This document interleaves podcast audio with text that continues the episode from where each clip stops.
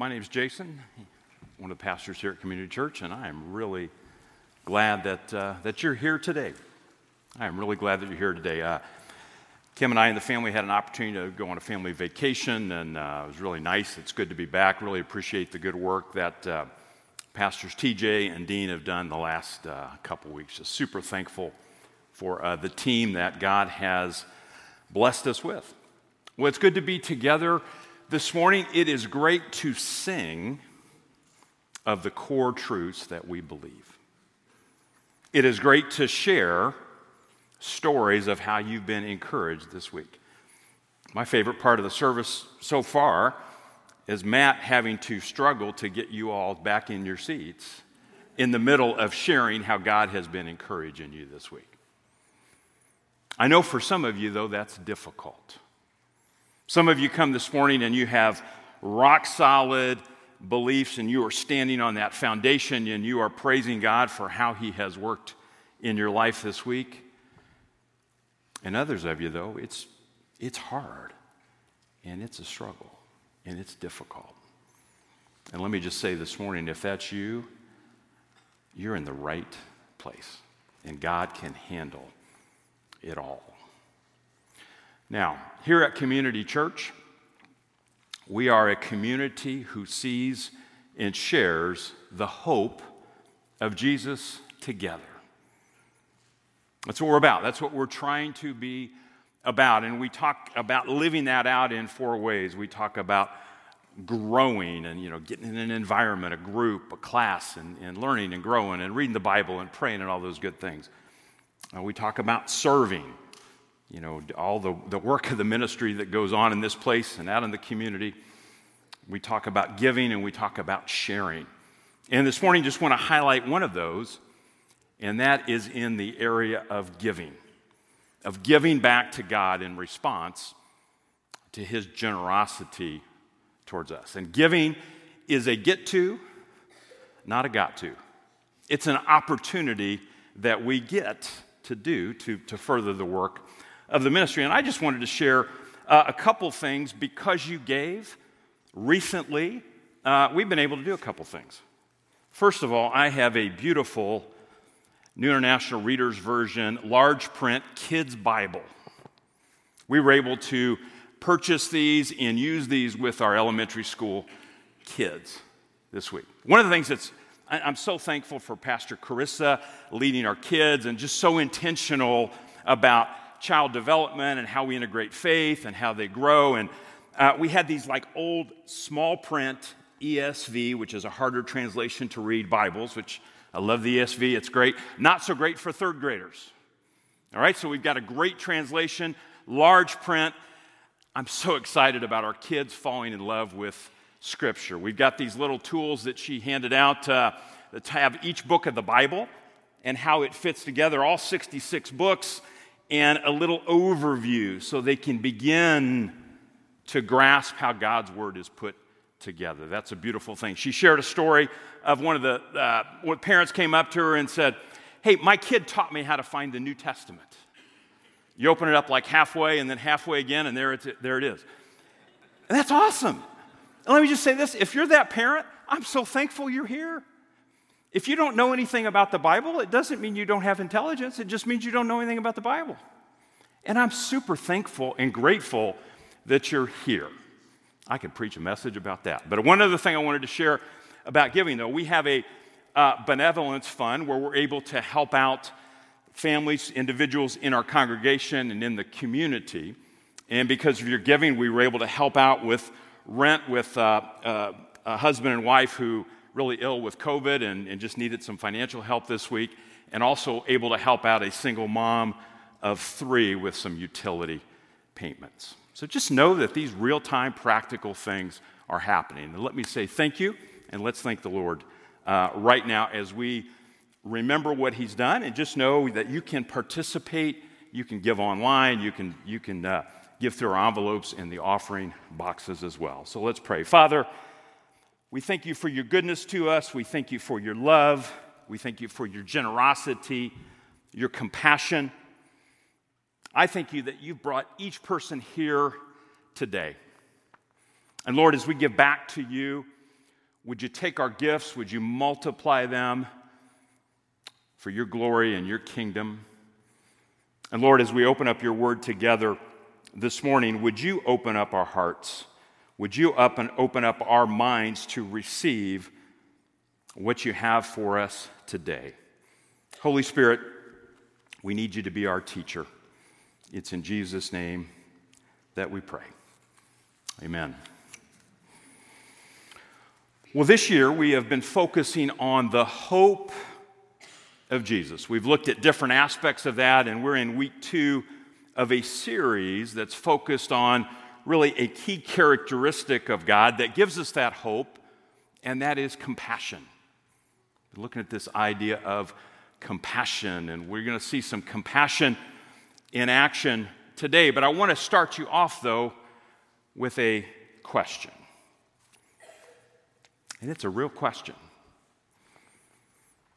Are you disappointed with God?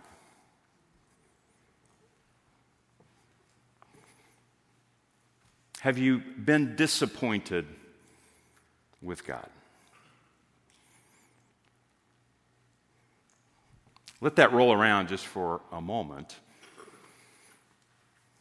One of my favorite writers, uh, Philip Yancey, and just let me say this if you're wrestling with doubt and discouragement, it's good to have writers who have gone on that path already and have come out the other side. Kind of an older book, but it's called Disappointment with God. And he said there's three questions that nobody wants to say out loud Is God unfair? Is God silent? Is God hidden? I believe in each one of us, whether or not we want to say these things out loud, sometimes those questions pop up. They do. So, my question to you today is what do we do with that? What do we do with these questions? What do we do with the hard stuff? Jesus has a great illustration, a great story that we're going to dive into here in just a moment, but um, was, was, was just stopped in my tracks by um, uh, a little bit of uh, a book that I read this week by Frederick Buechner. If you've ever heard of Buechner, kind of a, an older guy, um, lots of novels, books, super thoughtful writer, uh, passed away this past week. But somebody told him near the end of his life, they said, Frederick, you've been through a lot of pain in your life. And you have been a good steward of your pain. He said, You have been a good steward of your pain. In other words, a lot has come your way. You've been given gifts and talents, but you've also had to deal with pain, and you have used that pain in a way that's been productive and helpful. But that was a penetrating insight for me that, that caused me to say, Have I been a good steward of the pain that I've gone through? Jesus is going to help us out with that this morning as well. So, what is it you bring into this place this morning? What, what might be some of those pain points for you? What might be some of those disappointments, some of those frustrations, the unanswered prayer? God, I've been praying for this for a long time. For healing, for this disease to go away, for that knucklehead kid to come back, for this job to work out, for this situation to work itself out. And I'm in this place of pain, Jesus. What do I do with that? How can I be a good steward of my pain. So let me take you to Mark chapter 9. And this is a story we're going to wrestle through. This is not one of those nice three neat alliterative points that you can take home and boom, boom, boom. We're going to wrestle with this story a little bit. We're going to walk with Jesus. We're going to look at as Mark tells this story. So I'm in Mark chapter 9, verse 14. we're going to get a window into the compassion of Jesus. Mark 9 14. I am reading from the ESV. And when they came to the disciples, they saw a great crowd around them and scribes arguing with them. Now, let me set the scene here for just a moment. Jesus has just come off the mountain with his three closest, Peter, James, and John, and, and they have witnessed the transfiguration. I mean, this is a supernatural, literally a mountaintop experience. Peter, James, and John will see Jesus with bright, you know, brighter clothes than anything bleach could whiten. He'll see this supernatural experience, the presence of Moses and Elijah. So they, they are coming down from the mountain. And there's a great crowd around them, and scribes are arguing with them. Now, Peter, James, and John have just heard this, the voice of the Father say, This is my son listen to him. So it's a declaration of the identity and authority of Jesus. Verse 15, and immediately all the crowd, when they saw him, were greatly amazed and ran up to him and greeted him. Now, I have some wonders here. Why were they so amazed? One of the great things to do as you read God's word, ask questions. Don't just go too fast. Slow down. Why were they amazed? Well, on the one hand, I, I want to think was he glowing? Was he like Moses coming off the mountain in the Old Testament? Perhaps, but Jesus had clearly said, hey, don't share this experience with anybody. It's not time yet. Maybe it was just Jesus' presence alone in the middle of this conflict that amazed them. Verse 16, and he asked them, what are, what are you arguing about with them? And someone from the crowd answered him, Teacher, I brought my son to you, for he has a spirit that makes him mute. And whenever it seizes him, it throws him down and he foams and grinds his teeth and becomes rigid. So I ask your disciples to cast it out. And they were not able. You need to picture the scene here. So there's an argument. You've got the scribes, the teachers of the law, the ones who have all the theology buttoned up, but they don't take Jesus for who he is. He's the hick from Nazareth. The disciples are unable to, to do this healing. In, in Mark 6, Jesus has commissioned them, and they have gone out and they have healed. They have done miraculous things, but something has happened here that has gotten in the way. And then Jesus' response. And he answered them, O faithless generation, how long am I to be with you? How long am I to bear with you? Bring him to me. Stop. What's the picture of Jesus that we see here? What's his tone? He seems a little frustrated, a little disappointed, a little bit. what do you do with that? In some ways, it seems like an un Jesus like act by Jesus. I love what Philip Yancey says, though. He says, by studying about God, by taming him, in reducing him to words and concepts that could be filed away in alphabetical order, I had lost the force of the passionate relationship God seeks above all else. He's talking about questions of God. He says they are not puzzles awaiting solutions such as you would encounter in the field of mathematics or computer programming or even philosophy. Rather, they are problems of relationship between human beings and a God who wants desperately to be loved by us. I want you to step into this relational space with Jesus for just a moment. Because that's where we are. Jesus is in the crowd, Jesus is going to act, and it is in the messiness of relationship here. Oh, faithless generation, who is Jesus disappointed with? Well, I, be- I, believe there are a few things, all right? First of all, he's always going to be a little frustrated with the scribes because they don't understand it. They don't get it. They've got all, they can't see that Jesus is who he claimed to be. They're not going to buy it. He's primarily, though, going to be frustrated with his disciples. Why? Put yourself in their shoes for a minute. You're, if you're John, you're probably in your late teens.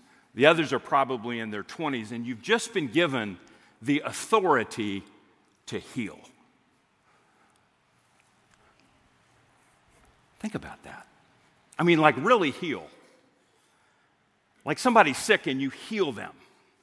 What would that do? Again, we, we've got to use our imagination a little bit here, but might that lead to some pride? Might that lead to, I'm special now? Might that lead to maybe I don't need Jesus? Perhaps. Perhaps. But there's some frustration in Jesus here. So we have one group, the scribes, they've got all the theological education in the world. Another group, the disciples who have this intimate relationship with Jesus. And then we have the Father. You talk about some pain. Put yourself in the shoes of the Father for a moment. Verse 20. And they brought the boy to him. And when the spirit saw him, immediately it convulsed the boy, and he fell on the ground and rolled about, foaming at the mouth. He's having some type of seizure here that is painful to witness, painful to see. And Jesus asked his father, How long has this been happening to him? How long? What do you hear in that question? Empathy. I care. I care about the details of your pain. Jesus, fully God, fully man. What's he able? I, I, can't answer all those questions, but I know for sure there is empathy in this question. Now, let's look at the culture for a moment. If you have a boy with an unclean spirit, how is the community likely to respond to you? With open arms? Probably not so much. Probably outcast, probably distance. I don't want any part of you. Is there some generational curse, some generational sin? I don't, I, I need to be distanced from you. What does Jesus do? steps into it. How long has this been happening to him?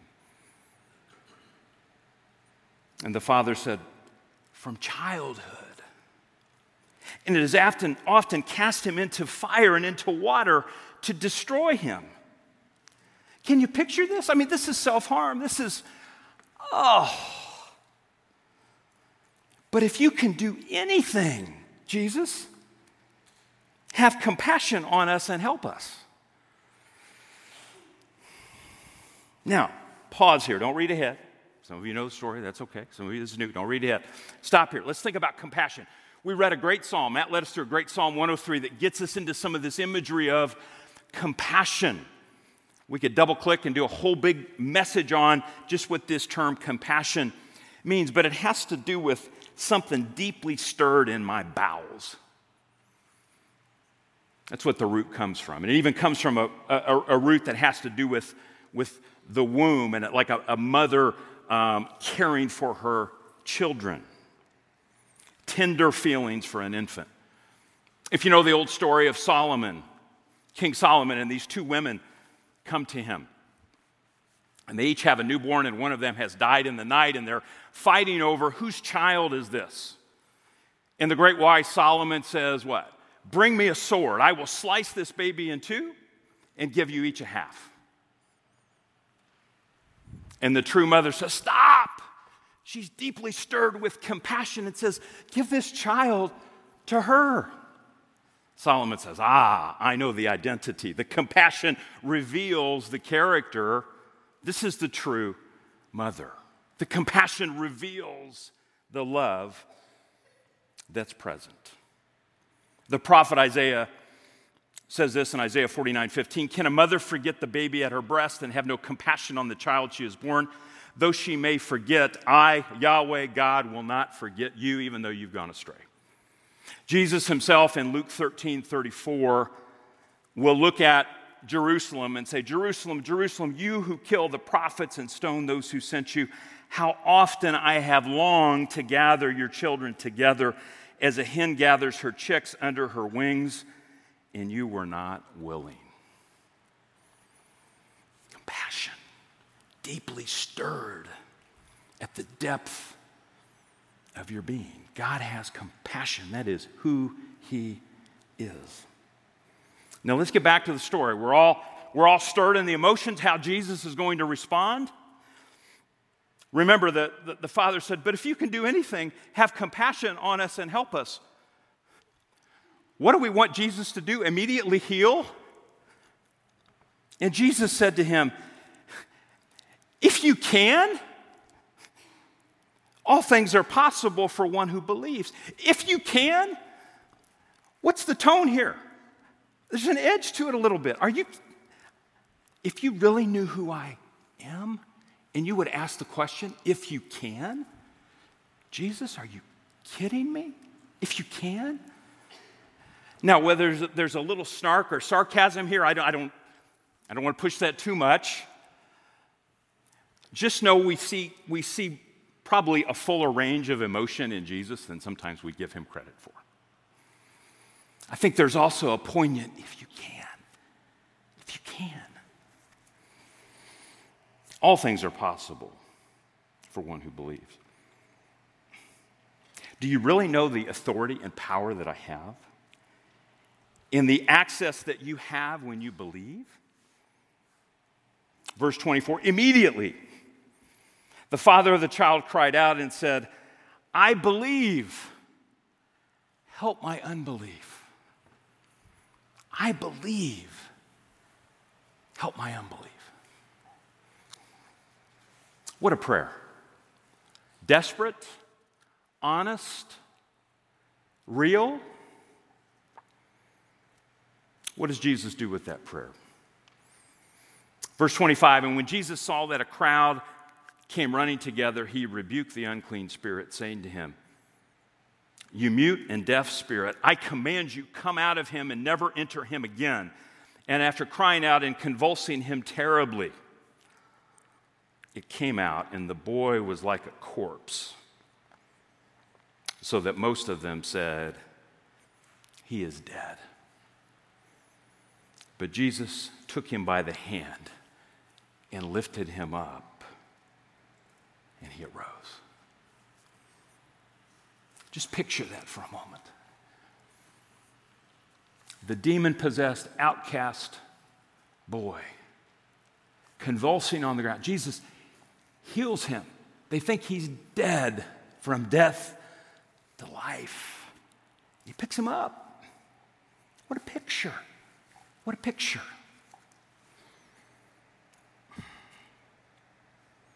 Verse 28 And when he had entered the house, his disciples asked him privately, Why could we not cast it out?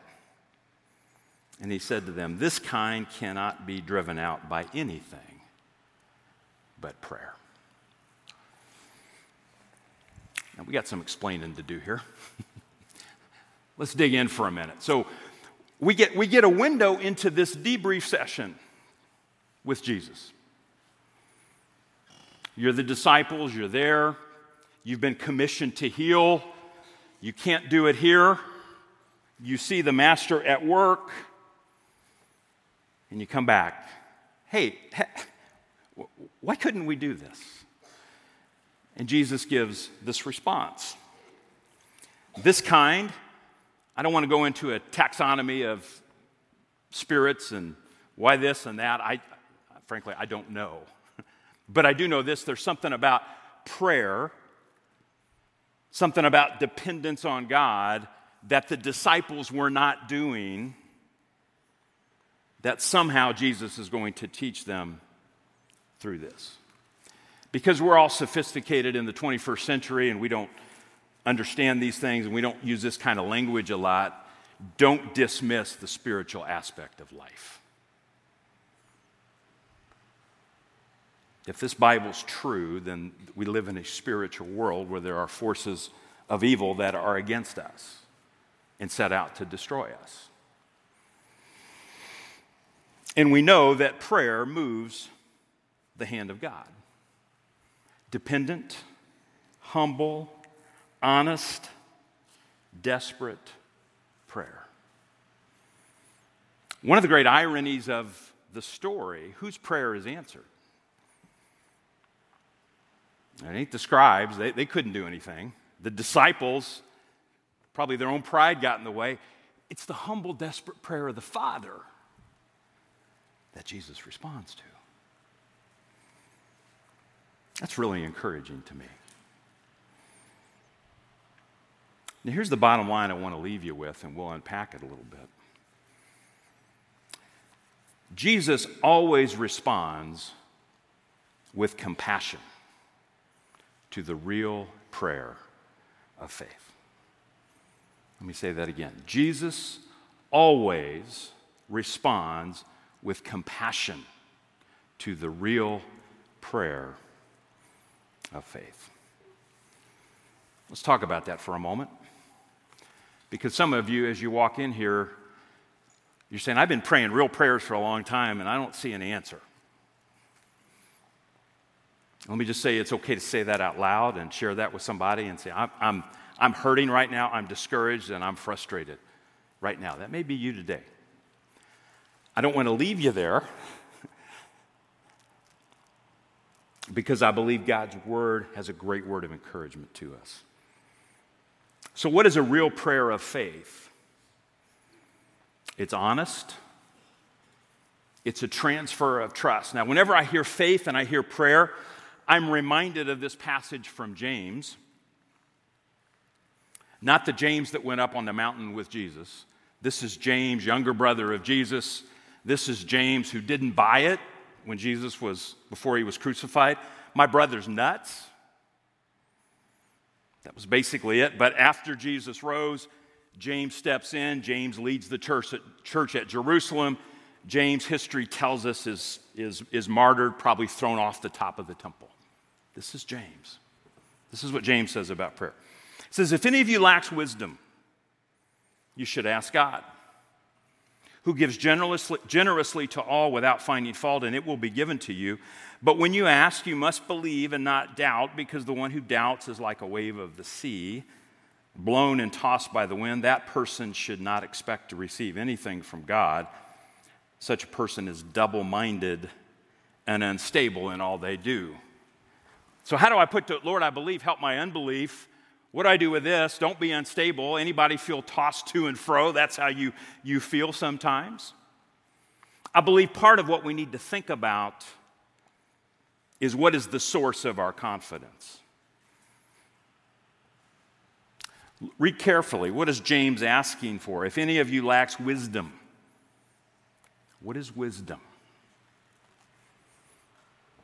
What is wisdom? Wisdom is being guided through a decision or a circumstance. That's what wisdom is. Eugene Peterson in the message says if you don't know what you're doing, ask. If you don't know what you're doing and you ask God, that's a good thing to do. I don't know what I am doing. God, you do and I'm going to transfer my trust from me to you. Peter says it this way. I always love the rest of the story. I, I, I, wish I knew the rest of the story about the young man that was healed and the father. We don't have that. But it's really cool to see how the disciples grew up. This is what Peter says. Peter, remember the one who denied Jesus, the one who cut off the ear of the guard and, and all these things. And Peter grows up and gets rid of some of that pride and is used in a mighty way. 1 Peter 5:17 very simply cast all your anxiety on him. Why? Because he cares for you. Why can you trust God? Why can you transfer that trust? Because He has compassion. He cares for you. He really cares for you. The God of the universe cares for you. The God of the universe is deeply moved by your pain when you cry out to Him.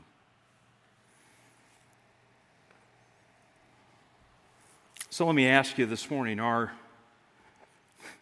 are you open to receive that compassion from the Lord? Some of you may be for the first time. I'm going to come back to that, but I want to ask you another question. Are you deeply moved by the pain of others?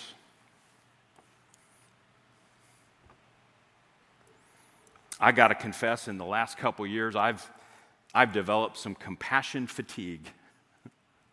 Sometimes I'm just worn out. And there's a hardening that can happen in that because there's so much, so much need. I've had to ask the Lord to soften my heart, break down some of that fatigue. Again, 1 Peter, Peter says this, 1 Peter 4:10. Each of you should use whatever gift you have received to serve others as faithful stewards of God's grace in its various forms. God has given you gifts, God has given you abilities, God has given you all these things to be part of His grace distribution system. Sometimes we have some supply chain issues with that, I think. Sometimes we're just not open to that. I believe He also uses our pain, He uses the tough things of life. Sometimes, I would just say, not sometimes, but probably all the time, the most compassionate thing you can do for someone who is hurting is to bring them closer to the compassion of Jesus. So, what does that look like? I think it's a simple prayer that they'll see Jesus more clearly. It's to be present and listen. Because you can empathize with somebody's pain doesn't mean you have to give advice and tell them how to deal with their pain. I believe we first want to listen. We love in practical ways. Simple question What do you need from me? How can I be helpful today? Heard a great story of, you know, somebody in our congregation went through just a horrible tragedy, and a, a brother was helpful to him, and the, the helpful step was simply talking about music in movies because he didn't want to talk about all the hard stuff. Sometimes that's grace, just being present and willing to give what somebody needs. Jesus always responds with compassion to the real prayer of faith. Do you believe that to be true this morning? Part of that transfer of trust is the part of us that's in unbelief that says, I believe, Lord, help my unbelief. I, God, I need you to move me from here to here. So, how do we all know this? How do we know this is all true? How can we trust that the compassion of Jesus is real? If you go by the scale of, will God heal me of my disease? Will God give me the job? Will God change my circumstance? That's a dangerous road to go down, my friends. What happened to the boy and the father? Their prayer was answered. Eventually, though, what happened to that boy and that father? Eventually, they died. What's going to happen to each one of us? God, God is with us, God will intervene, God will answer prayer. One day, though, friends, we're all going to suffer and we're all going to die. That's reality. Unless Jesus comes back sooner, that's reality. That's reality. But here's where the ultimate compassion comes from. You, you keep flipping in Mark, and he'll take uh, Peter, James, and John on another journey, and they'll go into the garden. And Jesus will say to his father, All things are possible. All things are possible. Take this cup from me. Take this cup from. Is there any other way? How does his father respond? Turns his back on his son. The compassion that he deserved is transferred to us. And, friends, when we come to the communion table, as I would invite you to do now, this is what we remember. We remember the sacrifice, we remember the trust, that transfer. That same group of disciples who had all their pride and they couldn't figure it out and they had their doubts and their frustrations, Jesus gathered them in the upper room. And we gather today as followers of Jesus. Here at Community Church, if you put your faith and your trust, if you've prayed, Lord, I believe, help my unbelief, you don't have to have it all figured out, but you are welcome to the table. If you've got questions about that, we would love nothing more than to talk with you after the service. But we remember that on the night Jesus was betrayed, he gathered those disciples and after giving thanks, he, he broke the bread and he, he gave it to him. He said, This is my body given for you. Take, eat. Do this in remembrance of me. So may we receive the bread together.